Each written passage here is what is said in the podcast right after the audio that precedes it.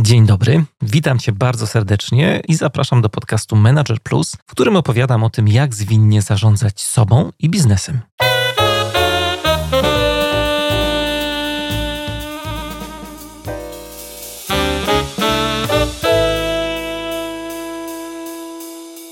Cześć, dzień dobry w nowym roku dwa tysiące dwudziestym trzecim.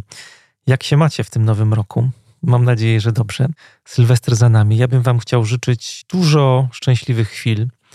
Mam nadzieję, że takie będą, ale jest taka jedna rzecz, którą też sobie mocno życzę w tym nowym roku. To jest czas na refleksyjność, której nam bardzo potrzeba. Chciałbym, żebyście tego czasu mieli jak najwięcej. Żebyście mieli jak najwięcej takich momentów, gdzie możecie się zatrzymać, tak wyjść trochę z siebie i popatrzeć na siebie z takiej innej perspektywy, trochę siebie poanalizować i budować taką samoświadomość. To jest nam bardzo, bardzo dzisiaj potrzebne. No a takie marzenie, które mam związane z rokiem dwa tysiące dwudziestym trzecim, dotyczy małej niespodzianki, o której już trochę przebąkiwałem we wcześniejszych odcinkach. Dzisiaj jest ten moment właśnie, żeby o tej niespodziance Wam w końcu powiedzieć. To moje marzenie dotyczy tego, żeby się z Wami częściej spotykać. Nie co dwa tygodnie, ale co tydzień. Od zawsze mi to chodzi po głowie i teraz jest ten moment, żeby właśnie spróbować. To był też jeden z celów moich, które związałem z finansowaniem na Patronite, z wejściem na Patronite. Jeśli chodzi o cele i realizację tych celów, to niestety nie udało nam się ich w stu procentach zrealizować. No ale pomyślałem sobie, co tam, spróbuję zaryzykować. Poświęciłem trochę więcej czasu w ostatnich kilku miesiącach. Nagrałem sporo materiału takiego nadprogramowego. No i dzięki temu przez najbliższy miesiąc, a robię wszystko, żeby udało się przez dwa miesiące tak naprawdę do końca lutego spotykać regularnie, czyli co tydzień, co poniedziałek będzie czekał dla Was nowy odcinek podcastu Manager Plus. Trzymajcie kciuki, żeby mi się udało to wszystko zrealizować. Mówiłem, że y, tych celów w stu procentach nie domknęliśmy w ubiegłym roku, jeśli chodzi o poziom wsparcia na Patronite, no ale jest nowy rok przecież i kolejna nowa szansa dla kolejnych nowych patronów. Bardzo serdecznie Was zapraszam, jeżeli chcecie mi w jakikolwiek sposób pomóc w realizacji podcastu Manager Plus, to ten rok jest też nowym otwarciem i dobrym momentem, żeby dołączyć do grupy przyjaciół podcastu Manager Plus na Patronite. Druga rzecz, dużo niespodzianek, prawda? Druga rzecz wiąże się z tym, że już też patronom na Discordzie zapowiadałem, że chciałbym nagrywać krótsze odcinki. Nie wszystkie, ale chciałbym, żeby podcast Manager Plus, żeby podcastu nie dopadła taka wywiadoza, żeby nie pojawiały się tylko i wyłącznie wywiady. Chciałbym te wywiady przyplatać też takimi materiałami, które będą nagraniami solo. Mam sporo rzeczy, którymi chciałbym się z Wami podzielić. No i może w takiej krótszej formie, bo chciałbym też wprowadzić właśnie takie krótsze odcinki, nie godzina więcej, tylko na przykład piętnaście dwadzieścia minut y, jakiejś tam refleksji, żeby się to pojawiało właśnie w takich odstępach, też w miarę regularnych. Zobaczymy, co z tego wyjdzie. Trzymajcie mocno za mnie kciuki i dawajcie znać, y, co o tym wszystkim myślicie. Możecie do mnie pisać na adres podcast małpka mariusz chrapko kropka com. Dłużej już tutaj nie zabieram eteru podcastowego. Zapraszam Cię bardzo serdecznie do y, rozmowy, która dzisiaj będzie związana, a jakże z celami, z realizacją celów. O celach mówią wszyscy na początku roku, ale ja pomyślałem sobie, że tym razem ugryziemy cele trochę z innej strony i udało mi się dotrzeć do fantastycznej osoby, która zajmuje się też od strony naukowej mocno realizacją celów. Tą osobą jest dr Ewa Jarczewska-Gertz, psycholożka, trenerka, adiunkt na Wydziale Psychologii Uniwersytetu S W P S i zaprosiłem Ewę, bo ona w swojej pracy naukowej, ale też działa bardzo mocno praktycznie z biznesem, zajmuje się realizacją celów, efektywnymi działaniami w kontekście posiłkowania się wyobraźnią, czyli jakby wyobraźnia jako narzędzie, które ma nam pomóc w realizacji celu. Oczywiście o wyobraźni dużo się mówi w kontekście realizacji celów, ale po dzisiejszej rozmowie zobaczycie, że mówi się nie do końca w taki właściwy sposób. Bardzo Cię serdecznie zapraszam do wysłuchania tej rozmowy.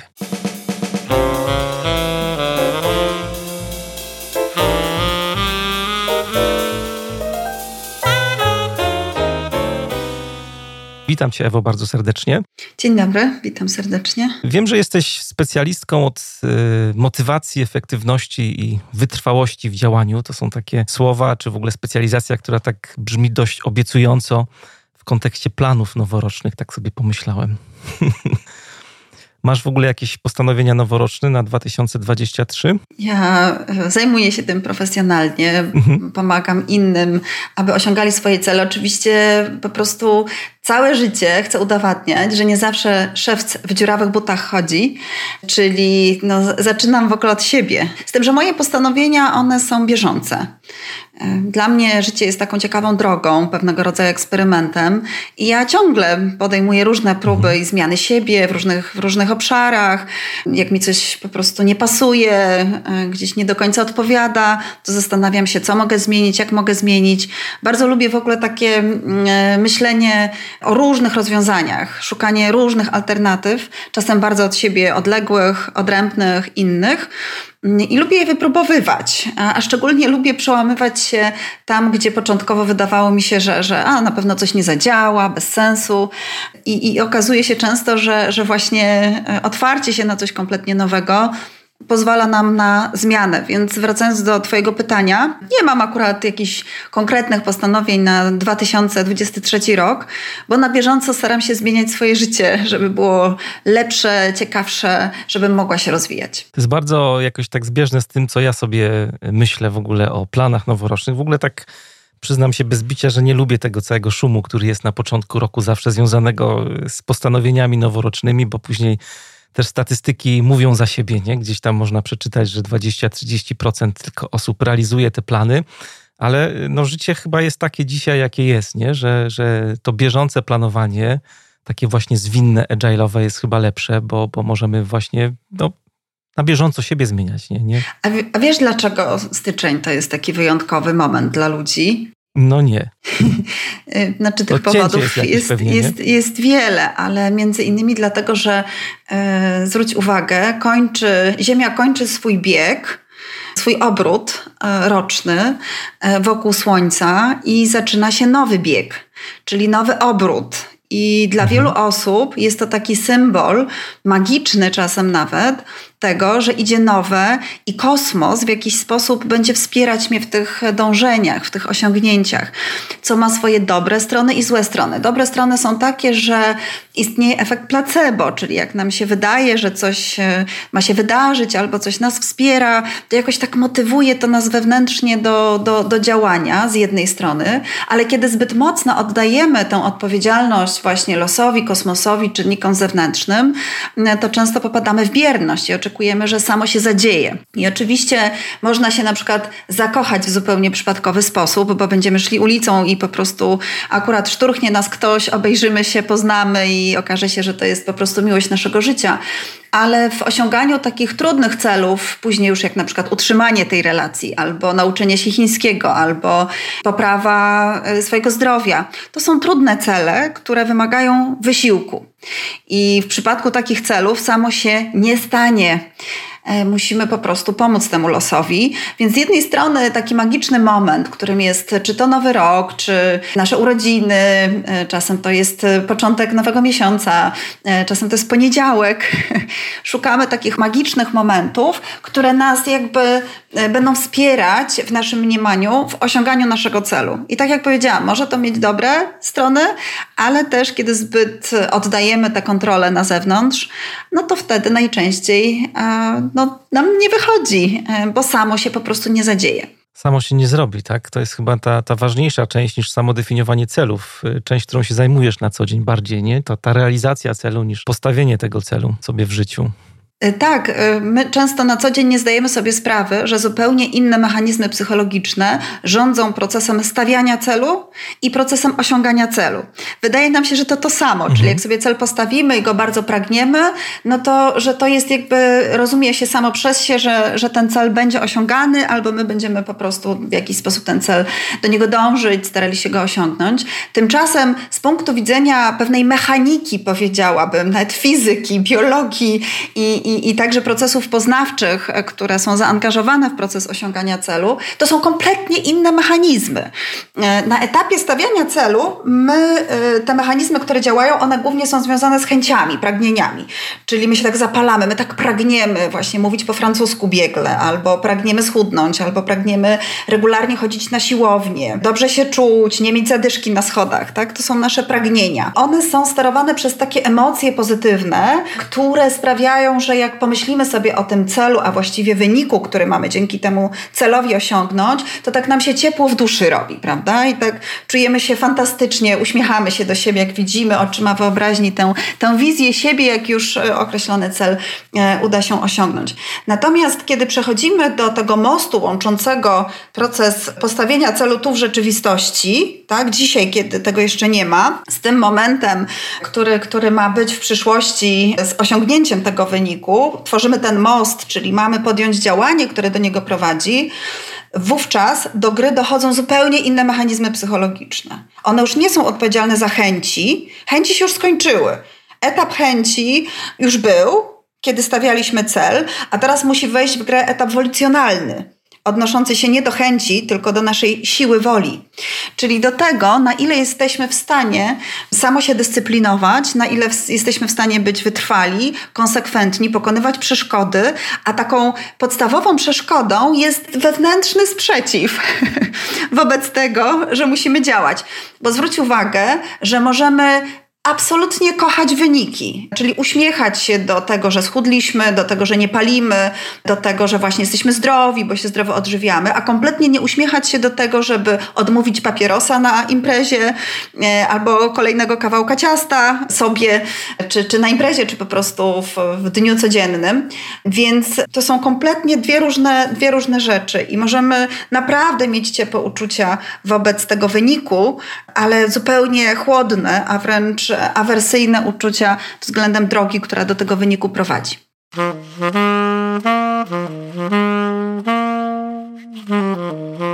Jak się przygotowywałem do naszej rozmowy, to y, słuchałem różne twoje wystąpienia, wykłady i zanotowałem sobie jedno takie zdanie a propos tego, co mówisz, że realizacja celu wymaga robienia rzeczy, na które nie mamy ochoty. I się tak zawiesiłem trochę nad tym zdaniem, bo właśnie ta wolicjonalność, którą musimy jakoś tam uruchomić w sobie, jest trudna, ale tak zacząłem się zastanawiać właśnie nad tym, czy ja na przykład faktycznie mam tak, że jak mam cel, to nie mam ochoty na realizację tego celu i tak jakoś myśląc sobie o tym, doszedłem trochę do wartości, które gdzieś są pod tym celem jednak, bo też tak przekładając to na środowisko biznesowe, znam wielu liderów, którzy odhaczają fajnie cele, ale mówią, że nie są szczęśliwi w życiu. Nie? Jak nie masz tam tego linku do, do wartości, to może być tak, że idziemy do roboty na przykład, a nie do pracy. Nie? Czasami tak niektórzy zwracają na to uwagę. Ja sobie myślałem na przykład o takiej wartości, która dla mnie jest ważna, wpływ, nie? Że chcę wpływać na, na myślenie ludzi. Podcast na przykład, którym teraz jesteśmy, jest takim narzędziem tego wpływu i chyba nie Nie jest tak, że aż tak bardzo mi się nie chce tego celu, jakim jest na przykład nagranie odcinka z tobą realizować, tylko zawsze jest ta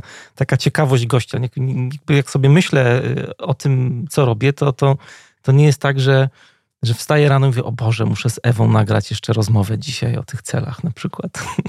Ale to są dwie różne grupy tych celów, powiedziałabym. To są takie, które, których i wynik jest przyjemny, i droga, która prowadzi, jest przyjemna. Na przykład dla wielu osób ćwiczenia same w sobie są przyjemne, ćwiczenia fizyczne. Tak? Jakby tak. I one są tutaj celem samym sobie. Mhm. O, oczywiście są też cele związane z wynikami, które osiągamy dzięki aktywności fizycznej, czyli na przykład stymulujemy swój mózg do regeneracji. To jest podstawowy cel ćwiczeń fizycznych. Kiedy ćwiczymy, wydziela się białko w naszym mózgu, które jest odpowiedzialne za proces tworzenia nowych komórek mózgowych z komórek macierzystych i nowych połączeń mózgowych. To jest podstawowy cel, tak naprawdę powinien być podstawowy cel ćwiczeń fizycznych. To, że możemy kształtować swoje mięśnie i ładnie wyglądać, to jest taki produkt uboczny, miły bardzo, ale, ale nie jest celem tak naprawdę właściwym. Nie powinien być jestem. celem. Dla niektórych pewnie, pewnie jest, dlatego często tracą też dość szybko motywację, kiedy, mhm. kiedy, kiedy ćwiczą. Więc ty, ty mówisz o, dru- o innej grupie celów. Jestem przekonana, że masz w życiu takie cele, które robisz, nie zawsze mając ochotę. Nawet sportowcy, którzy kochają przecież to, co robią, z pasji to robią, nie zawsze idą na trening z chęciami, z ochotą. Bardzo często właśnie zdarza się tak, że, że wcale nie mają ochoty na ten trening. Oni mają ochotę na to, żeby później wziąć udział w zawodach, żeby, żeby zdobyć mistrzostwo, żeby przekraczać swoje standardy. Ich wpływ też jest ich wartością, ale dzisiaj nie chce im się iść na trening. Więc oczywiście są na szczęście i takie cele, których droga też bywa bardzo przyjemna.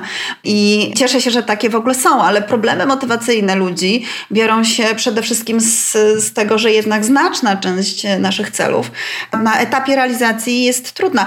Biorąc pod uwagę przykłady, które powiedziałeś o, o menadżerach, na przykład udzielanie negatywnego feedbacku jest, jest takim procesem. Nieprzyjemnym raczej, tak? Dla większości, no chyba, że ktoś jest psychopatą, to jemu przychodzi to zna, znakomicie i, i sprawia dużą przyjemność, ale w większości ludzi krytykowanie osób, y, które, z którymi pracują, czy, czy które są od nich zależne, wcale nie przychodzi łatwo. Ale przecież wynikiem, efektem tego ma być poprawa, korekta, ma być doskonalenie się tego pracownika, ma być jego rozwój.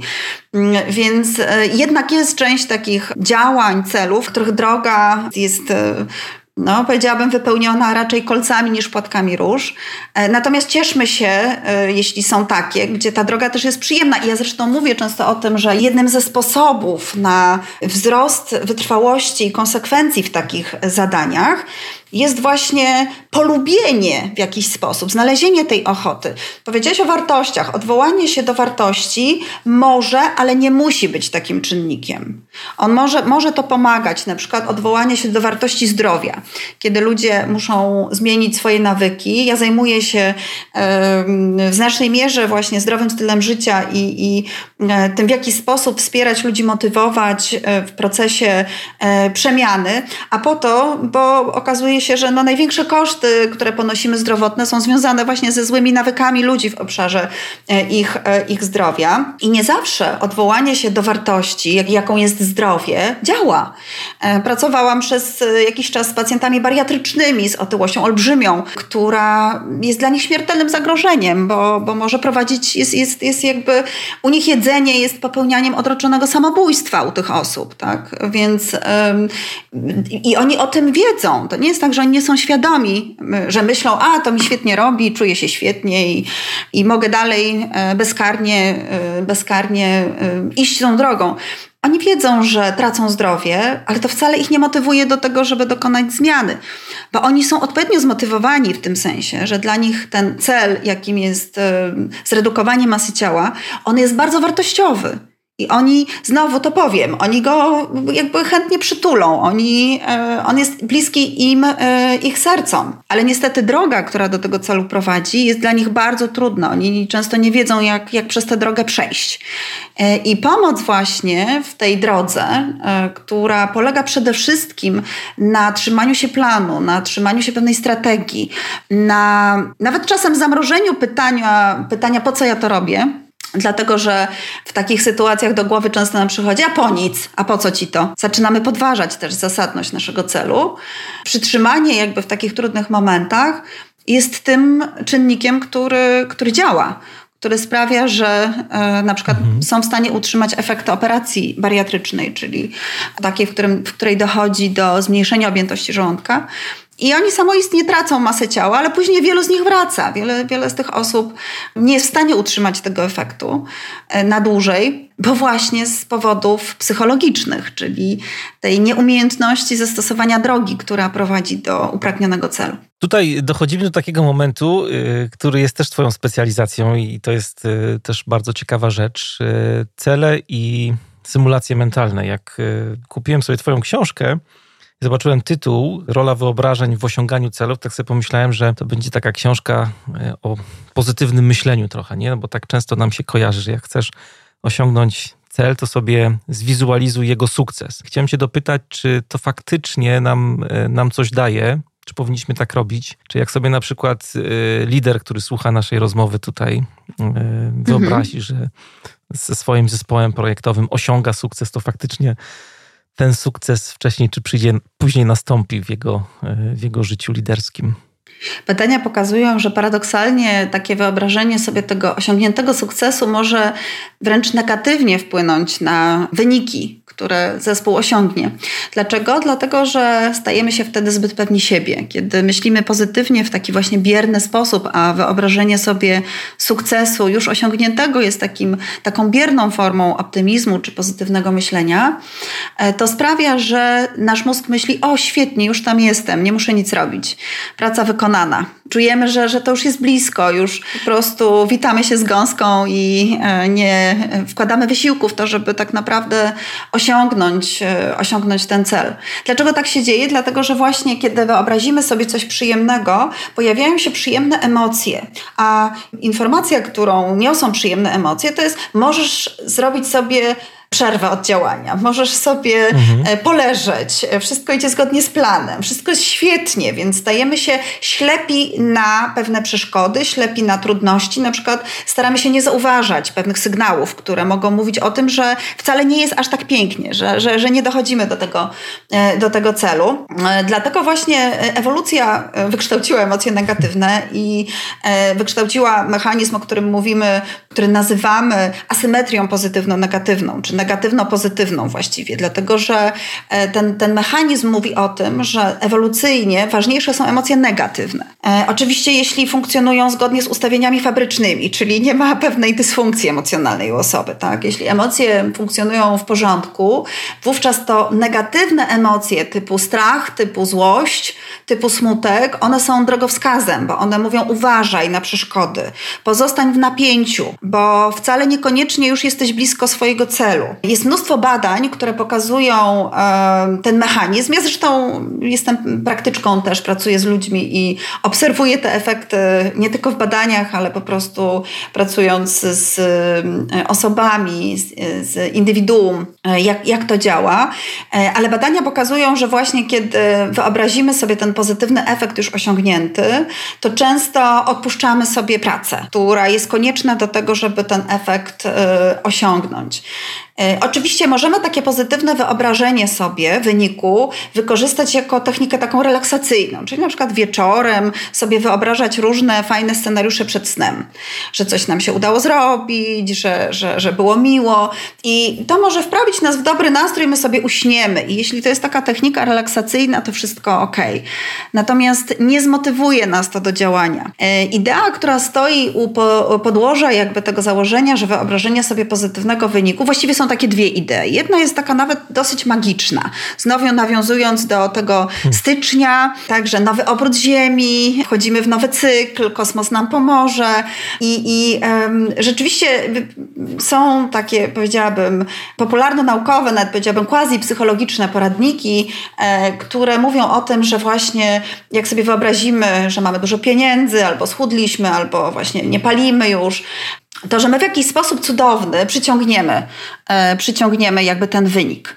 E, na zasadzie jakiegoś takiego przyciągania energetycznego. Prawda? No nawet fizyka jakby nie, nie jest w stanie zaprzeczyć, że, że istnieje energia i że pewne, pewne prawa fizyki, zresztą część tych, powiedziałabym, osób, które no, są skłonne twierdzić, że taki mechanizm może zadziałać, mówi właśnie o takim wręcz fizycznym przyciąganiu takiego wyniku. Wyobrazisz sobie i go przyciągiesz. No ale niestety mam złe wieści, nie ma najmniejszych dowodów na to, empirycznych, które by wskazywały na to, że taka zasada przyciągania istnieje. Znaczy ona jest randomowa. Można przyciągnąć, nie będziemy marzyć właśnie o tej romantycznej miłości. No może się zdarzyć, że akurat poznamy tak kogoś, kto spełni nasze oczekiwania. Albo na przykład będziemy sobie marzyć o, żeby zapar- znaleźć miejsce parkingowe w centrum Warszawy, nawet w centrum Krakowa, bo tam też jest no może nawet dobrze. Gorzej. Możemy sobie pomarzyć. Możemy sobie, no ale właśnie ludzie mówią, że jak sobie tak pomarzysz o tym, no to może to w jakiś cudowny sposób to przyciągniesz. I nawet znam osoby, ja już tyle lat pracuję, które mi mówiły, ale ja naprawdę pomyślałam o tym, że, że będzie to miejsce parkingowe i ono było. Ja, ja wierzę w to. Ja w to wierzę, dlatego że randomowo, zupełnie losowo, raz na jakiś mhm. czas coś takiego się wydarzy. Po prostu, no to wynika z rachunku prawdopodobieństwa. Jakiś cud się zdarzy. No ale właśnie, no czy liczymy na cud, no bo licząc na cud, no przecież ludzie wygrywają w totolotka. Nie wygrywają? No wygrywają, prawda? No tak. Słyszałeś o takich osobach, które wygrywają. Natomiast czy to jest powszechne zjawisko? No nie, no. No nie, no właśnie nie. I to jest jeden mechanizm, ten, ten magiczny. Drugi, odwołujący się do takiej, powiedziałabym, ulicznej wiedzy na temat psychologii, że jak na przykład wyobrazisz sobie ten wynik, to ty się zmotywujesz do tego, żeby działać. I to jest jeden z tych, powiedziałabym, prawideł w psychologii, które są totalnie kontrintuicyjne, bo jest dokładnie odwrotnie. Jak ty się za bardzo wypalisz w pragnieniach osiągnięcia określonego sukcesu i wiedzą o tym doskonale sportowcy. Jak ty się za bardzo nastawisz na ten wynik, to cała twoja energia idzie na konsumowanie tego wyniku, jeszcze przed tym, jak ty w ogóle podjęłaś walkę nad tym wynikiem. Tak samo wiedzą o tym himalaiści, ludzie, którzy chodzą po biegunach, że, że po prostu nie mogą myśleć o tym, jak już doszli, wyobrażać sobie, bo oni po prostu wtedy położą się na śniegu i nigdzie dalej nie pójdą. Oni muszą się skupić, oni muszą oszczędzać swoją energię na krok za krokiem. Często stosując w takich sytuacjach naprawdę ekstremalnych technikę w ogóle liczenia, na przykład do czterech, pięciu, dziesięciu, skupieniu się na tym, co się dzieje w tej chwili, krok za krokiem, idę. Tak? Nie myślę o tym wyniku, bo on jest tak odległy, że, że nikt o zdrowych zmysłach by tam nie poszedł po prostu. By się no przewrócił bardzo, i powiedział... Myślenie o wyniku może przeszkadzać w jego osiąganiu, nie? To... Tak, tak, dlatego, że, że po prostu spalasz za dużo energii na konsumpcję tego wyniku. Twoje zasoby mentalne, twoje zasoby wolicjonalne w tym momencie, one powinny się skupić na kroku za krokiem, a nie na już konsumpcji tego, tego wyniku. To jest właśnie jeden z podstawowych błędów, które ludzie popełniają, aczkolwiek oczywiście w swojej, swojej pracy zawodowej spotkałam osoby, które twierdziły, a mnie to zmotywowało i świetnie, i świetnie, co jest tylko jakby, powiedziałabym, odstępstwem od pewnej reguły, która potwierdza jednak zasadę, mhm. że to ten proces jest czynnikiem, który ludziom pomaga. Aczkolwiek oczywiście yy, stwierdzam w swojej pracy też takiej praktycznej, że są osoby, które jak wyobrażą sobie ten wynik, to u nich od razu też ta droga się pojawia. Tak? Jest garstka osób, tak bym powiedziała. Jak oni sobie pomyślą, tak się nastawią na ten wynik, to pojawia się też, też pomysł na tę drogę i oni nie czekają, aż, aż, aż przyjdzie do nich ten wynik w cudowny sposób, tylko no coś tam jednak robią w kierunku tego wyniku, bardziej lub mniej świadomie. Ale jednak większość z nas, co właśnie łatwo, czy, czy dość powszechnie widzimy w badaniach, w badaniach ilościowych na dużych próbach, to niestety często nas to demotywuje. Stajemy się zbyt pewni siebie. Ja powiem na przykładzie, bo mój syn w, te, w tej chwili jest w liceum już, ale w zeszłym roku przechodziliśmy przez zdawanie egzaminu ósmoklasisty. Był bardzo pewny siebie na początku roku szkolnego, właśnie we wrześniu, szczególnie jeśli chodzi o język angielski. Mówi, nie, wszyscy przecież umieją mówić po angielsku, ja tak samo, na pewno świetnie znam egzamin z angielskiego. Był bardzo pewny siebie, nie chciał się uczyć, bo mówi, po co się uczyć, jak ja już wiem, że ja znam świetnie. Widział już oczyma wyobraźnię ten wspaniały wynik z angielskiego, po czym przyszedł pierwszy próbny egzamin, z którego dostał trzydzieści procent i to był taki moment, z którego ja się bardzo ucieszyłam, bo po prostu pokazał, że to pozytywne myślenie. Mówię, synu, widzisz, no, na tym polega ten bierny optymizm. Mam, mam, na, to, mam, mam na to dowody, tak, że, że ten bierny optymizm, on nas odciąga od tego, co jest najważniejsze, najważniejsze jest się uczyć. Na szczęście no, no, to była taka nauka, którą on wykorzystał, wziął, wziął się za siebie i świetnie zdał egzamin, no ale jednak y, musiał tego doświadczyć na własnej skórze. Jak zbytnia pewność siebie, przekonanie o tym, że, że, że będzie dobrze, będzie dobrze, działa często negatywnie. Ale mimo to pracujesz właśnie z symulacjami mentalnymi i rozumiem, że bardziej ważne jest w tym wszystkim to, żeby się koncentrować na tej drodze, o której tutaj dużo opowiadasz. I na czym to polega w ogóle? Mam sobie wyobrażać ten trud pracy, który mnie doprowadza do celu, a mniej myśleć o celu wtedy? Zdecydowanie tak. Możemy wyróżnić w tej chwili takie dwie ścieżki zastosowań symulacji mentalnych. Symulacji mentalnych jeszcze, procesu. Jeszcze, jeszcze, ci wejdę, mhm. jeszcze ci wejdę w słowo, tak żeby to uporządkować trochę, bo e, chciałbym e, cię poprosić, żebyś też, jeżeli jest w ogóle jakieś takie rozróżnienie, zrobiła między wyobraźnią, czy wyobrażeniami, a symulacjami mentalnymi. Czy to jest to samo? Czy, czy to są jakby dwie różne rzeczy, tak żeby słuchacze mieli taką świadomość tego, o czym mówisz, lepszą? Wyobraźnia jest procesem przetwarzania wyobrażeń. Wyobraźnia jest w ogóle odrębnym procesem poznawczym, aczkolwiek tu moglibyśmy oczywiście wejść w całą historię sporu pomiędzy badaczami w psychologii, no którzy uważają, że y, są dwa stanowiska. Jedna grupa badaczy uważa, że jest to odrębny proces poznawczy, druga grupa, że jest to tylko epifenomen zjawisk na poziomie głębokim, czyli taki jakby efekt uboczny procesu myślenia. Ale nie będziemy wchodzić tutaj w te naukowe, powiedziałabym, szczegóły dotyczące definicji, wyobraźni, wyobrażeń i tego, czy, czy rzeczywiście to jest odrębny proces poznawczy, czy nie. Każdy z nas po prostu wyobraża sobie coś, jest zdolny do tego. I, i oczywiście my się różnimy też między sobą. Jednym bardzo łatwo przychodzi wyobrażenie sobie różnych rzeczy, innym dużo trudniej. Myślą w zupełnie inny sposób, bez obrazów mentalnych, albo te obrazy mentalne są rozmyte. One są dość, dość chaotyczne, ale też takie właśnie nieostre. I symulacje mentalne są określoną formą wyobrażenia, bo one są ukierunkowane, to znaczy one są celowe. My na co dzień myślimy wyobrażeniowo. Większość ludzi myśli wyobrażeniowo w sposób spontaniczny. Czyli jakby automatycznie myśląc sobie o czymś, widzimy pewne obrazy w głowie. Natomiast symulacja mentalna jest czymś, co jest w jakiś sposób ukierunkowane. Właśnie może być ukierunkowane bardziej na wynik, albo może być ukierunkowane bardziej na proces. Więc symulacja mentalna jest pewną szczególną formą wyobrażenia, która jest ukierunkowana, ma określoną strukturę. Bardzo często jest też tak, że, że ona jest jakby intencjonalnie wzbudzona. To znaczy człowiek myśli sobie, dobra, to muszę to sobie jakoś wyobrazić. Tak, tak? sobie skojarzyłem, wtedy... że, że to jest trochę tak jak z czytaniem, nie? Teraz są różne szkoły szybkiego czytania na przykład. I szybkie czytanie jest takim czymś, co można by porównać do symulacji mentalnej, bo też trzeba się odpowiednio jakby przygotować, czy, czy nauczyć w ogóle tego całego procesu, żeby szybko czytać, nie? W ogóle można się nauczyć czytać dzięki symulacjom mentalnym i pokazują mhm. to badania na przykład holenderskie, w których dzieciaki uczono właśnie, dzieciaki doświadczające trudności, to była czwarta, piąta klasa, czyli dzieci już takie no, na zaawansowanym, powiedziałabym, etapie czytania, które doświadczały trudności z czytaniem ze względu na różne problemy rozwojowe, podzielono je na dwie grupy. Jedna grupa to była grupa, która, która po prostu no, chodziła na zajęcia korekcyjne z czytania. Klasyczne podejście, w którym dzieciaki idą na zajęcia i po prostu czytają. Tak, biorą książkę i czytają. No, praktyka czyni mistrza. No, na pewno samo czytanie sprawia wykonywanie tej czynności, że, że, że ona może być wykonywana coraz łatwiej, lepiej i płynniej. Druga grupa natomiast dowiedziała się, że będzie chodzić nie na lekcje korektywy czytania, tylko na zajęcia o tym, jak pisać scenariusze filmowe. I, i oczywiście oni czytali na tych zajęciach, ale oni mieli czytając wyobrażać sobie, że są którymś z bohaterów, mieli czuć, co ci bohaterzy czują, wyobrażać sobie właśnie to, ich emocje, ich uczucia, wyobrażać sobie zapachy, które czują, widoki, które widzą, kiedy idą przez dżunglę na przykład, tak? A więc mieli pobudzać różne zmysły dzięki właśnie procesowi poznawczemu, jakim jest wyobraźnia, czyli przetwarzanie obrazów mentalnych. No, jak się domyślasz, skoro mówię o tym badaniu, no były jednak potem różnice w płynności czytania pomiędzy dzieciakami w pierwszej i w drugiej grupie, ale co ciekawe i ważne moim zdaniem z punktu widzenia też tego, o czym dzisiaj mówimy, to była motywacja do dalszego czytania.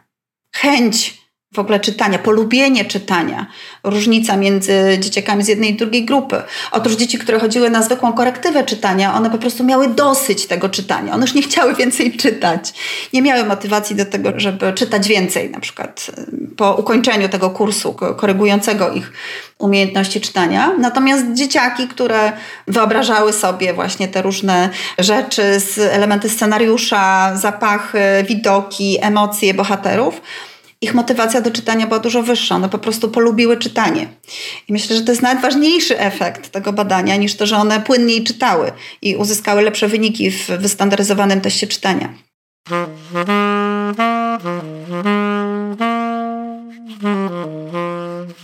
A teraz się wczułem tak trochę w naszych słuchaczy i, i tak się chciałem cię zapytać, jak to w ogóle praktycznie robić? No bo powiedziałaś, że tam z tymi dzieciakami się pracowało w określony sposób, oni jakby tam etapami sobie wyobrażali różne rzeczy. Jestem szefem zespołu i nie wiem, mam problem z asertywnością i chcę sobie nad tym popracować właśnie używając symulacji mentalnych. To tak trochę działa jak, nie wiem, jak medytacja, muszę sobie zaplanować piętnaście minut dziennie i siedzieć i sobie wyobrażać, cały ten proces pracy, te różne sytuacje, które mnie tam przerażają po drodze, to, że ratuję zespół na przykład, że nie mówię odmawiać, że nie mam swojego zdania. Mhm. Zaczęłam o tym mówić, ale przerwałeś mi, A, to przepraszam. Bo są, nic nie szkodzi, bo są w tej chwili jakby dwie ścieżki zastosowań tego treningu mentalnego, bo ogólnie w ogóle trening symulacji mentalnych wpisuje się w szersze pojęcie, jakim jest trening mentalny, którego celem jest doskonalenie swoich umiejętności, przełamywanie pewnych barier, odblokowywanie się w różnych mhm. dziedzinach. I mamy takie dwie ścieżki zastosowań, bardzo dobrze przebadana także na gruncie polskim i tutaj też mój zespół dużo tych badań zrobił. To jest wpływ na takie wskaźniki behawioralne i na działanie, na taką efektywność działania, czyli rzucanie palenia, redukcja masy ciała, zmiana diety, picie wody, ćwiczenia, mnóstwo, mnóstwo, mnóstwo badań, które wskazują na to. Ja zaraz powiem, na czym ten trening dokładnie powinien polegać, bo to jest mylone w ogóle, to jest problem właśnie, że ludzie często jak mało wiedzą na ten temat, to oni mylą jednak ciągle wynik z procesem. Ja zaraz o tym powiem. Super. Ale jest też druga grupa zastosowań symulacji mentalnych, to jest rehabilitacja i zdrowie. Nie zmiana zachowań zdrowotnych, bo ona się mieści w tej pierwszej grupie, ale po prostu wpływanie na swoje ciało. Bo każdy proces poznawczy i każdy proces emocjonalny jest procesem chemicznym. Kiedy na przykład rozmawiamy przez telefon z ukochaną osobą, zmienia się skład chemiczny naszej krwi. W naszej krwi zaczyna wydzielać się więcej oksytocyny, czyli hormonu, który odpowiada za poczucie bezpieczeństwa, miłości, tego, że czujemy się dobrze, a spada poziom kortyzolu, czyli hormonu, który jest hormonem stresu, który powoduje alarm, wzbudza w nas, tak? Nastawienie na takie mocne działanie i stawianie czoła przeszkodom, co oczywiście dzisiaj o stresie nie mówimy, ale stres jest fizjologiczny, stres nam pomaga też osiągać, osiągać cel, a gdy jest zbyt wysoki, to, to, to niestety wcale nie pomaga. Więc każda myśl, każda emocja są procesami chemicznymi, co powoduje, daje potencjał wpływania na nasze ciało poprzez wyobrażenia. Okazuje się, że kiedy wyobrażamy sobie ruch, w naszym mózgu aktywizują się dwa spośród trzech podstawowych ośrodków związanych z ruchem. Są takie trzy.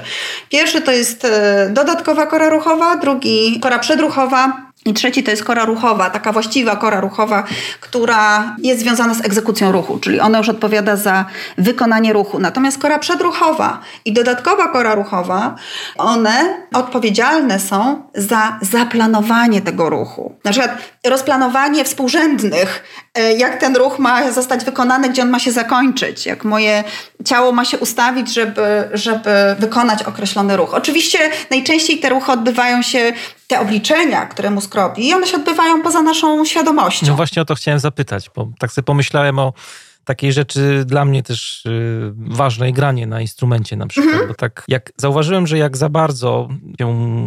No, pamiętam różne doświadczenia ze szkoły muzycznej na przykład, jak był koncert i za bardzo się przykładałem do takiego zaplanowania ruchu ręki na fortepianie na przykład, szło gorzej wychodziło też. Tak? Oczywiście, bo jest pamięć właśnie, ciało pamięta, mózg pamięta i na etapie przygotowań ty możesz planować.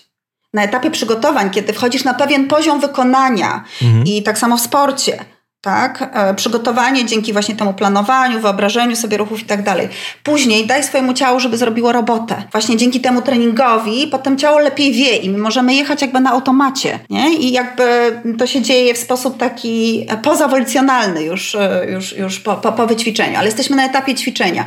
E, czyli, czyli mamy sytuację, w której wyobrażenie sobie ruchu aktywizuje te dwa ośrodki ważne ruchowe, czyli dodatkową korę ruchową i korę przedruchową, co daje nam możliwość ćwiczenia ruchów na sucho. To jest stosowane w sporcie, ale coraz częściej, i tu jest bardzo dobrze, bardzo dobrze są te mechanizmy poznane, bardzo często się ten trening stosuje, ale druga grupa to jest medycyna, to, są, to jest rehabilitacja w tej chwili. Człowiek ma nie, nie, nieograniczone możliwości wpływania na siebie, ale my ich nie znamy, my ich jeszcze nie zbadaliśmy, to jest w ogóle terra incognita wciąż, my nie wiemy do końca, jak to się dzieje, prawdopodobnie właśnie za sprawą tego, że kiedy wyobrażamy sobie pewne obrazy, to ciało to jakby wykonuje bo ten obraz mentalny jest dla naszego mózgu taką namiastką wykonania tego ruchu. Czyli tak samo dlaczego ta symulacja wyniku nie działa, no bo mózg mówi już jestem, już jest fajnie, nie musisz się wysilać, nie musisz już nic robić, ale jak sobie wyobrazisz ruch, no to mózg się jakby przygotowuje do wykonania tego ruchu. Jest mnóstwo badań, w tej chwili ja, ja osobiście sama przygotowuję wniosek do grantu badawczego, będę robić badania. To będą pierwsze polskie badania na ten temat, właśnie wykorzystania symulacji mentalnych w rehabilitacji. Jest sporo literatury, metaanaliz, które biorą pod uwagę dużą liczbę wyników badań, w których obserwuje się i jest on dość dobrze udokumentowany wpływ pozytywny tych symulacji dotyczących ruchu w rehabilitacji, na przykład po wstawieniu endoprotezy kolana czy biodra. Okazuje się, że dzięki symulacji mentalnej możemy nie tylko wpłynąć na redukcję bólu, jaki odczuwamy po po zabiegu, ale wzmocnić mięsień czworogłowy uda pracą właśnie mentalną, treningiem mentalnym i także zwiększyć zakres ruchu. Nie wykonując tego ruchu, tylko wyobrażając sobie, że ten ruch wykonujemy. Dlaczego? No właśnie, to jest ten fenomen mózgu wysyłania pewnych sygnałów, wzmocnień, kiedy wyobrażamy sobie określony ruch, tworzenie połączeń pomiędzy ośrodkiem nerwowym i efektorem. I na przykład w ostatnich badaniach, bardzo ciekawych, dotyczących snu. Ostatnio jestem po lekturze książki Dlaczego śpimy doktora Matthew Walkera. On opisuje tam wyniki badań, które prowadzone są z osobami, które potrafią wpływać na treść swoich snów. Jest garstka ludzi, którzy twierdzą, że potrafią zaplanować sobie sen, czyli to, o czym będą śnili, w sensie marzenie senne w fazie R E M. Zbadano te osoby. W ogóle my coraz więcej wiemy na temat tego dość magicznie brzmiącego mechanizmu dzięki metodom neuroobrazowania, bo my możemy w tej chwili w czasie rzeczywistym spojrzeć do mózgu, co tam się dzieje, kiedy ten człowiek sobie coś wyobraża albo śni na przykład. I wyobraź sobie, że właśnie przeprowadzono badania z osobami, które twierdzą, że potrafią planować swoje sny z wykorzystaniem rezonansu magnetycznego. Na początku poproszono te osoby, kiedy jeszcze nie spały, o to, żeby zaciskały prawą pięść i lewą pięść. Sprawdzano wówczas, które obszary w mózgu są aktywne, kiedy oni zaciskają prawą pięść, kiedy zaciskają lewą pięść. Następnie te osoby szły spać. Bo też jakby wciąż obserwowano, co dzieje się w ich mózgu. Umówili się tam na różne sygnały, które, które gałkami ocznymi mieli badani przekazywać eksperymentatorom, kiedy będą wchodzić w fazę snu właśnie szybki, szybkich ruchów gałek ocznych, czyli kiedy pojawia się marzenie senne. Dawali im taki sygnał właśnie, że, że tak, oto teraz wchodzę w tę fazę snu. Bo zwróć uwagę, że mięśnie są sparaliżowane, kiedy jesteśmy w tej fazie snu. Nie można poruszyć na przykład rękoma. I następnie mieli zaplanować w swoim śnie, że będą śnili o tym, jak zaciskają lewą lub prawą pięść. Zgadnij, gdzie się świeciło w mózgu, kiedy zaciskali w wyobraźni, bo pięść nie była zaciśnięta, ale w wyobraźni, czyli w trakcie marzenia sennego, zaciskali pięści. To były dokładnie te same ośrodki, te same obszary, które były aktywne, kiedy na jawie oni zaciskali prawą lub lewą pięść. To wszystko, o czym mówisz, to z jednej strony pokazuje, jak bardzo złożony jest ten nasz mózg, ale z drugiej strony, że to jest trochę takie urządzenie bardzo naiwne, łatwo go oszukać jest. Nie? Ja sobie przypominam takie czasy dawno temu, nie wiem, czy wszyscy słuchacze pamiętają, ale, ale w dawnych, trudnych czasach na święta, jak były pomarańcze, to było super. I pamiętam, że jak tato organizował w ogóle zakupy i myślałem sobie o tych pomarańczach, to już miałem całą buzię w ślinie praktycznie. No i to jest trochę to tutaj, nie? Czym mówisz? To akurat jest warunkowanie. To jest akurat warunkowanie. Ale tak to jest rozmawiać i to powiedziałabym, to jest bodziec, to jest, to jest bo, bodziec bezwarunkowy jednak. Natomiast tak, tak, oczywiście wyobrażenie sobie, wyobrażenie sobie tej pomarańczy wywołuje ślinienie, no ale to, to, to możemy sobie różne rzeczy wyobrażać. No, są badania, które pokazują, że naprawdę no, pod wpływem wyobrażania sobie możemy, nie wiem, na przykład osiągać orgazm, tak? Bez zewnętrznej stymulacji. Więc to jest ten mechanizm, który sprawia, że my to widzimy oczyma wyobraźni, ale to jest taka namiastka tego wykonania tej, wykonania tej czynności. I teraz wracając jeszcze do, do tego, bo zapytałeś mnie, jak to robić w praktyce. Tak? Jak sobie wyobrażać ten proces? Uporządkowując właśnie te różne rodzaje symulacji, no to są takie, które możemy wykorzystywać w zmianie zachowania, czyli takie typowo behawioralne, oddziałujące na nasze postępowanie, na nasze osiąganie celu, czyli na przykład no to rzucanie palenia, to, że będziemy wcześniej wstawać, albo wcześniej kłaść się spać, albo że będziemy częściej ćwiczyć, czyli odnoszące się do takich celów wiążących się ze zmianą zachowania. Ale druga grupa to są takie, które odnoszą się do wpływania na własne ciało, czyli na nasze zdolności ruchowe, na skład, skład chemiczny naszego ciała, na potencjalny, choć dość dobrze już udokumentowany w badaniach wpływ na stan naszego zdrowia. Czyli na przykład taką zdolność do poradzenia sobie lepszego w sytuacji rekonwalescencji, rehabilitacji, po zabiegu na przykład chirurgicznym, ale także w sporcie. I, I to dość powszechnie. Tutaj akurat e, tych badań jest dużo więcej i są rzeczywiście świetnie udokumentowane. Natomiast to, co jest problematyczne dla ludzi, e, zarówno jeśli chodzi o tę ścieżkę właśnie taką bardziej e, związaną z wpływaniem na nasze ciało, czyli biologię, ruchy, e, tę wyobraźnię taką motoryczną, i jeśli chodzi o e, ten obszar taki bardziej behawioralny, zmiany na przykład zachowania, to jest to pytanie, co sobie tak naprawdę wyobrażać, tak? Jak ten trening powinien wyglądać. Metaanalizy pokazują, jeśli chodzi o tę ścieżkę y, dotyczącą nasze, wpływania na nasze ciało, że, że przede wszystkim to musi być regularny trening. Tak, regularny, na przykład w tych badaniach tuż po operacji wstawienia endoprotezy kolana czy biodra okazywało się, że im wcześniej ten trening był wprowadzony, tym lepsze były efekty. Czyli w tych stanach ostrych, tuż po operacji, to, to było bardzo jakby skuteczne. Tak? I ta regularność, codzienność, codzienna rutyna wykonania takiego treningu, wyobrażenia sobie na przykład ruchów, które ta noga, wciąż jeszcze chora, wciąż jeszcze tak cierpiąca po zabiegu, może wykonywać. Przygotowanie tego ciała do tego, że ten ruch będzie wykonywany. I, i, i, i to oczywiście no, nastręcza trudności, szczególnie osobom, które w ogóle jakby nie myślą wyobrażeniowo. Mówiłam wcześniej o pewnych różnicach indywidualnych. Tak, bo nie wszyscy to mają też, nie? Tak, paradoksalnie na przykład jestem osobą o dość ubogiej wyobraźni i, i u, mnie, u mnie wyobrażenie sobie różnych rzeczy sprawia mi sporo trudności. Oczywiście przez lata zajmowania się symulacjami mentalnymi, a zajmuję się już prawie dwadzieścia lat tym tematem, no to jakby ten trening spowodował y, rozwój pewnie tych umiejętności, kompetencji. Natomiast, natomiast wiem, że są osoby, które po prostu bardzo plastycznie to widzą. A dla nich to jest łatwe, żeby sobie pewne rzeczy wyobrazić. Tak, ja, ja mam dużą łatwość takiego widzenia. Byłem kiedyś, y, pracowałem kiedyś z logopedą przez jakiś czas i właśnie mhm. pani y, powiedziała, żeby sobie pan wyobraził teraz, że nie ma pan głowy. Ma pan odciętą głowę i oddycha pan jakby tutaj ma pan dziurę gdzieś na wysokości krtani. Mówiła, że to jest bardzo trudne ćwiczenie, bo właśnie niewiele osób sobie wyobrażeniowo z tym radzi, nie? A to bardzo poprawia później jakby pracę z oddechem, jak, jak, jak się ćwiczy. Nam jest tym trudniej wyobrazić sobie rzeczy, które są właśnie um, zupełnie inne niż nasze schematy. No właśnie.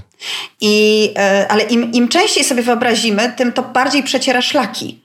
Na przykład okazuje się, że jak ludzie wyobrażają sobie, jak aktywnie poprzez swoje działanie rozwiązują stresory, problemy, których doświadczają w swoim życiu, to już po tygodniu uważają, że mają na nie większy wpływ. Tak? Choć mm. początkowo uważali, że to jest coś poza moją kontrolą. To jest coś, co ja nie mam na to wpływu, a tak, to jest po prostu jakaś trudność, z którą ja sobie nie jestem w stanie poradzić. Więc im częściej będziemy sobie coś oczywiście wyobrażać, tym łatwiej też będzie nam wykonywać takie, ta, taką praktykę, takie ćwiczenia. Natomiast te symulacje, które dotyczą zmiany zachowania, czyli te, te behawioralne, gdzie chcemy wpłynąć na przełamanie naszych y, nawyków, naszych jakichś rytuałów złych, które negatywnie na nas wpływają, albo chcemy tworzyć nowe, to one też są trudne do wyobrażenia. Na przykład ludzie, jak, jak pytam ludzi, no to co powinieneś sobie wyobrażać, jak chcesz rzucić palenie? No oni mówią, no że na przykład, że mam więcej pieniędzy, że nie mam żółtych paluchów, tak, od tego tytoniu, że mam, że, że, że na przykład nie mam zadyszki, jak idę po schodach. No, to jest wynik. Znowu, to jest, efekt, to jest no? wynik. To jest ten mhm. rezultat, który ja chcę osiągnąć. Natomiast on nie pokaże drogi, która do tego prowadzi. To już znowu jest ten, jest ten wynik. No, no to co w takim razie taka osoba powinna sobie wyobrazić? No wyobraża sobie, że rano wstaje i nie sięga po papierosa, a ma ochotę. A ma ochotę, bo robi tak od, nie wiem, dwudziestu do dwudziestu pięciu lat. Wstaję, pierwsze co robię, idę po e, paczkę papierosów, wyj- wyjmuję z niej papierosa i nie wyobrażam sobie, robię sobie kawę, to jest mój rytuał i piję kawę i palę papierosa. Nie wyobrażam sobie, tak ludzie mówią, tak, że, że, że piję kawę i nie palę tego papierosa, załóżmy. No i właśnie o to chodzi, żeby sobie wyobrazić, że bardzo tego chcesz, że wstajesz, masz na to ochotę, tak, to zrobić. Podchodzisz do tej paczki i nie, wy, nie patrzysz na nią i nie wyciągasz tego papierosa.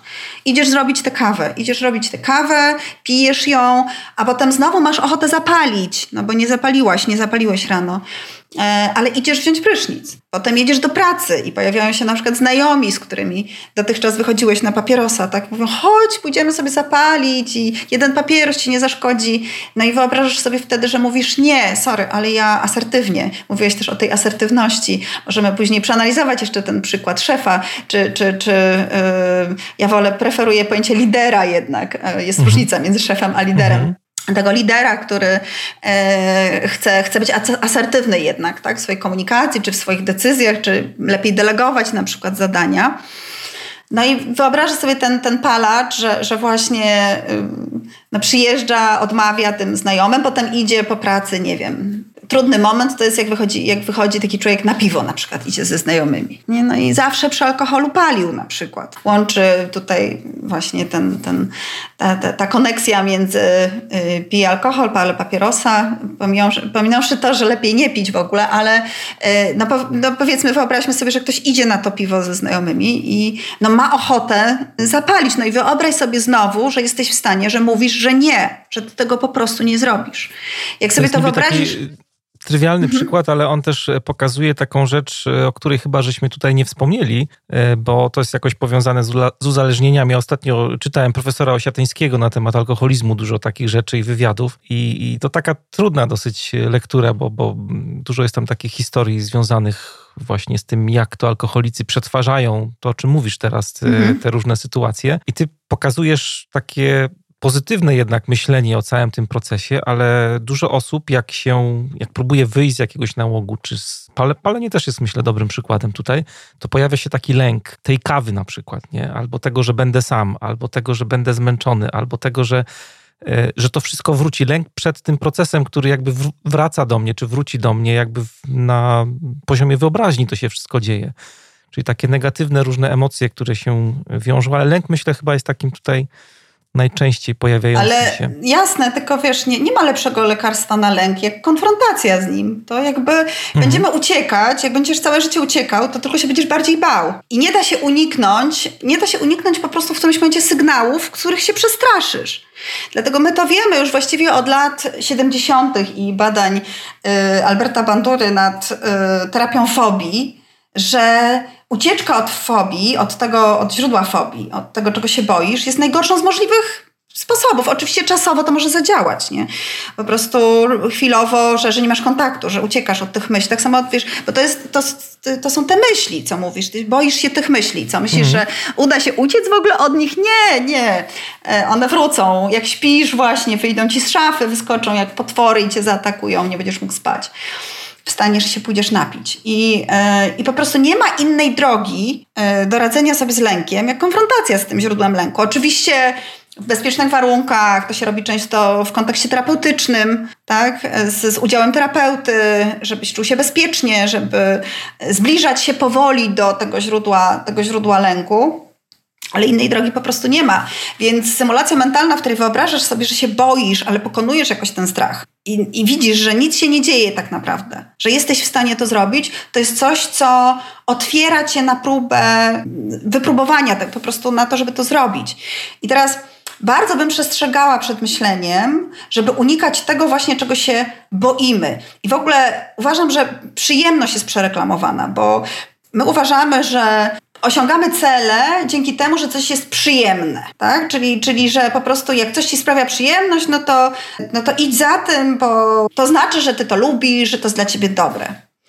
No ja bardzo przestrzegam przed taką formą myślenia. Oczywiście przyjemność jest ważna, my jej potrzebujemy, ale już w starożytności zwracano uwagę na niebezpieczeństwa, które wiążą się z hedonizmem i przyjemnością. Dlatego właśnie odczarowuję, staram się odczarowywać społecznie to pojęcie przyjemności bo i podążania tylko za własną chęcią, za, za tym, co jest przyjemne, co, co, co jest miłe dla ciebie.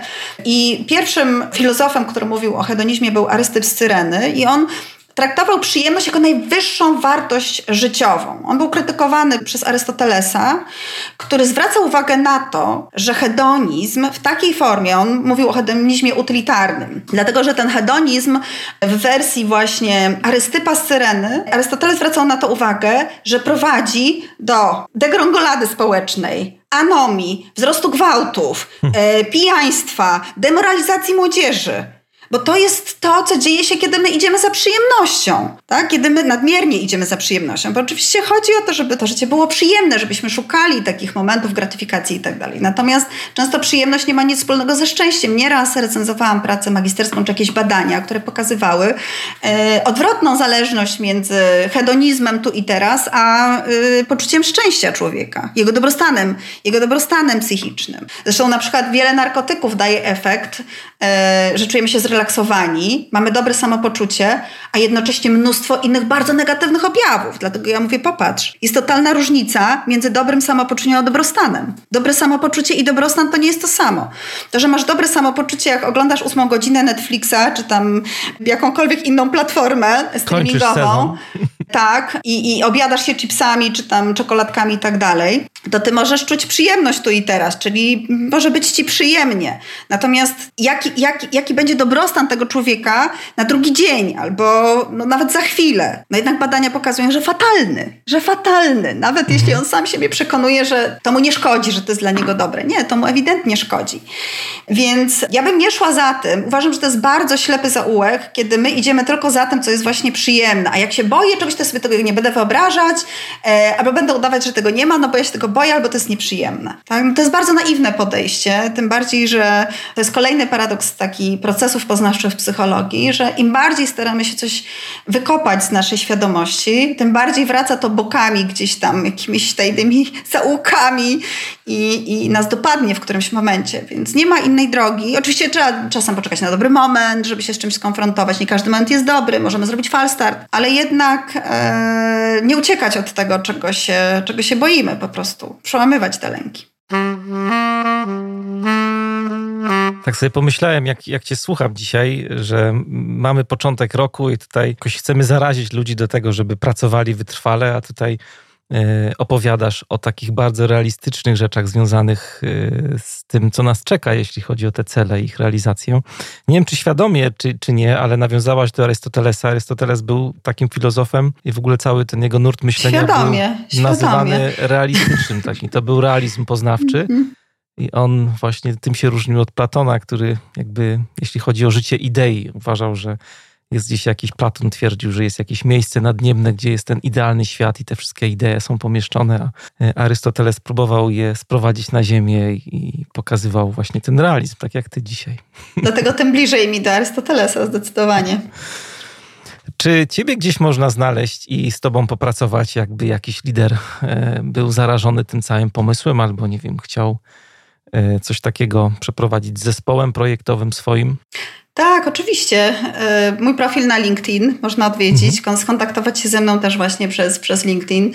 Od roku prowadzę też z koleżanką z uczelni, dr Magdą Nowicką, taki projekt Dr's Mind Bloomers mhm. o rozkwitaniu właśnie umysłu. Super. E- Tak, dla, dla, y, pracujemy i jakby mamy różnego rodzaju szkolenie otwarte dla po prostu ludzi, którzy się zgłaszają, chcą coś zmienić w swoim życiu, także spotykamy się z nimi indywidualnie, ale też pracujemy y, korporacyjnie i coaching, taki powiedziałabym life coaching, czy, czy y, coaching zawodowy, y, ale też y, robimy różnego rodzaju projekty zdrowia psychicznego dla firm, rozwojowe, które dotyczą właśnie budowania siły mentalnej, mhm. tej wytrwałości, Bo to, co przed chwilą powiedziałeś, to, to, to ja bym nie chciała, żeby to zabrzmiało właśnie jakoś tak ciężko i pesymistycznie, bo to jest coś, co działa, to jest coś, co rzeczywiście powoduje, że ludzie osiągają te sukcesy. Paradoksalnie właśnie jest lepsze od tego pierwszego podejścia. Tak, tak. Staje się tak, że to się staje możliwe. Właśnie dzięki temu ludzie naprawdę zmieniają swoje życia. I yy, tylko ja nie, jakby nie chcę sprzedawać tej magicznej różdżki. To mnie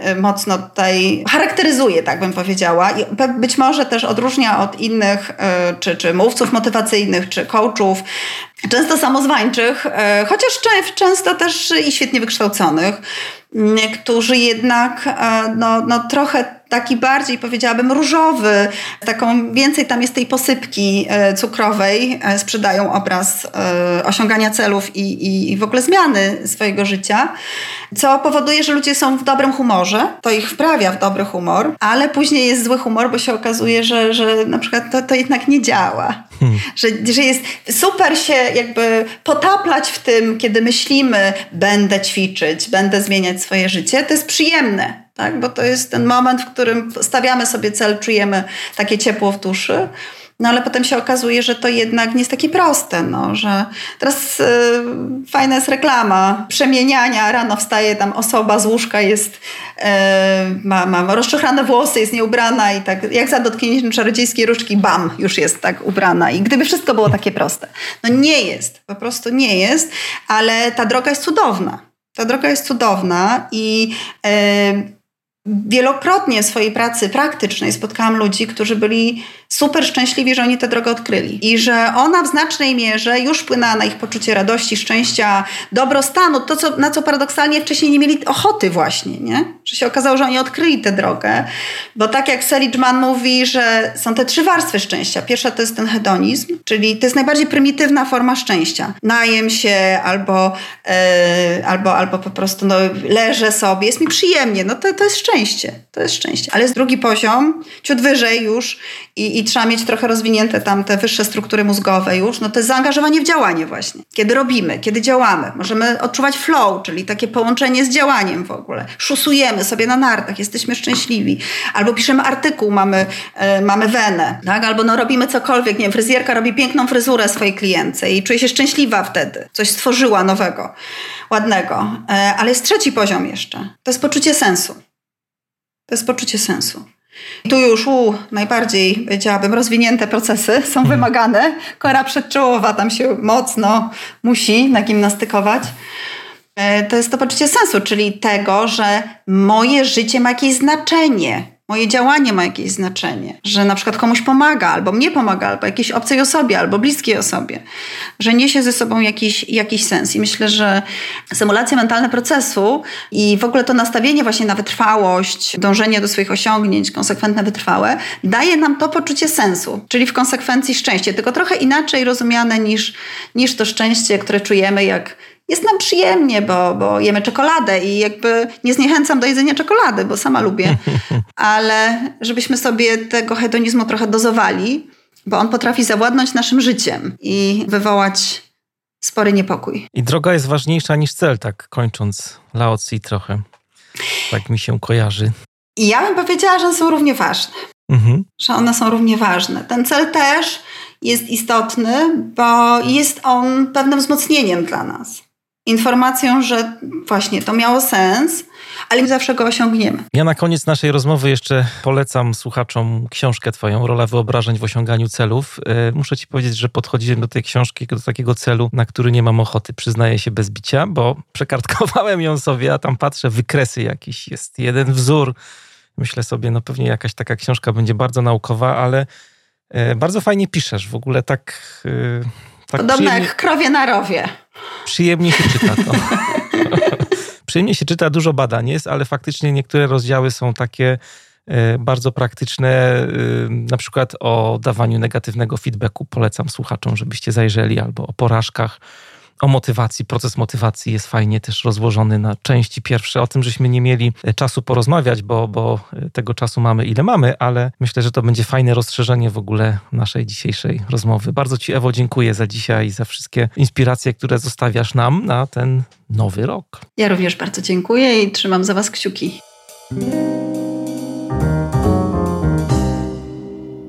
Dziękuję wszystkim patronkom, patronom, którzy zdecydowali się mnie wspierać na Patronite. Dziękuję osobom, które są ze mną od początku, odkąd podcast pojawił się na Patronite. Dziękuję mecenasowi podcastu, firmie iSolution. Dziękuję też wszystkim osobom nowym, które zdecydowały się do nas dołączyć. Nowy rok jest też dobrym takim otwarciem, tak jak mówiłem na początku, gdzie można też zdecydować się na pójście w ślady innych przyjaciół podcastu Manager Plus i dołączyć do właśnie grona patronów tego podcastu. Będzie mi bardzo miło, bardzo serdecznie zapraszam nowych patronów do wspierania tej misji, tworzenia liderów na zwinne czasy, budowania świadomości, dobrego przywództwa, rozwijania siebie, inspirowania. Ostatnio też jeszcze w starym roku prosiłem Was o oceny też podcastu Manager Plus w Spotify. Bardzo zachęcam do tego, żeby to zrobić, bo dzięki temu możemy rozszerzyć grono słuchaczy podcastu Manager Plus. Tak działa algorytm Spotify, że właśnie dzięki Waszym głosom, dzięki Waszym polubieniom, ocenom można docierać do szerszego grona odbiorców. Zależy mi bardzo na tym, żeby mówić o dobrym przywództwie do jak największej grupy liderów, którzy nas słuchają, będą słuchać tak bardzo, bardzo świadomie. Bardzo Wam dziękuję za te wszystkie głosy już teraz. Ja się nazywam Mariusz Chrapko i do usłyszenia za tydzień.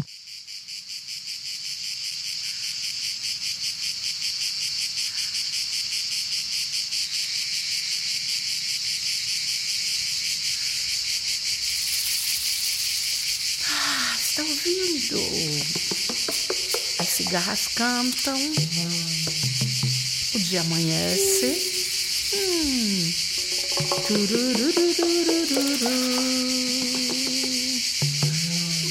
O tempo é bonito, o sol nasceu. Hum. O samba em violida.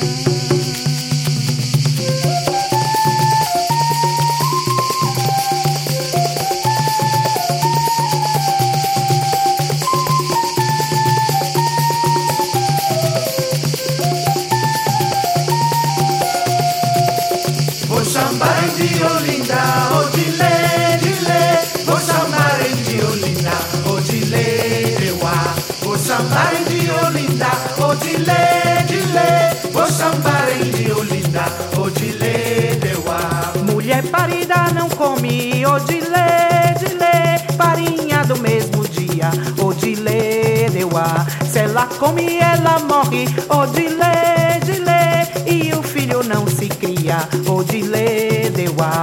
O sambarem de Olinda, odilê, dilê, o sambarem de Olinda, odilê, deuá. Sete, sete são quatorze, odilê, dilê, com mais sete, vinte e um.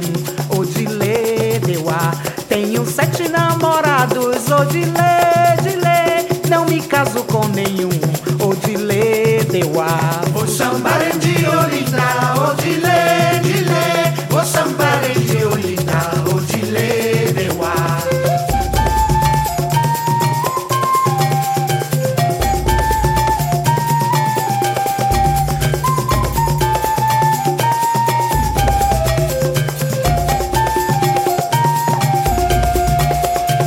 Maltrate os meninos, odilê, dilê, que nunca te maltratou, odilê, deuá. Eu aqui conheço um, odilê, dilê, e você já namorou, odilê, deuá. O sambarem de Olinda, odilê, dilê, o sambarem de Olinda, odilê, deuá. Vou-me embora, vou-me embora, odilê, dilê, porque já disse que vou, odilê, deuá. Salve os donos dessa casa, odilê.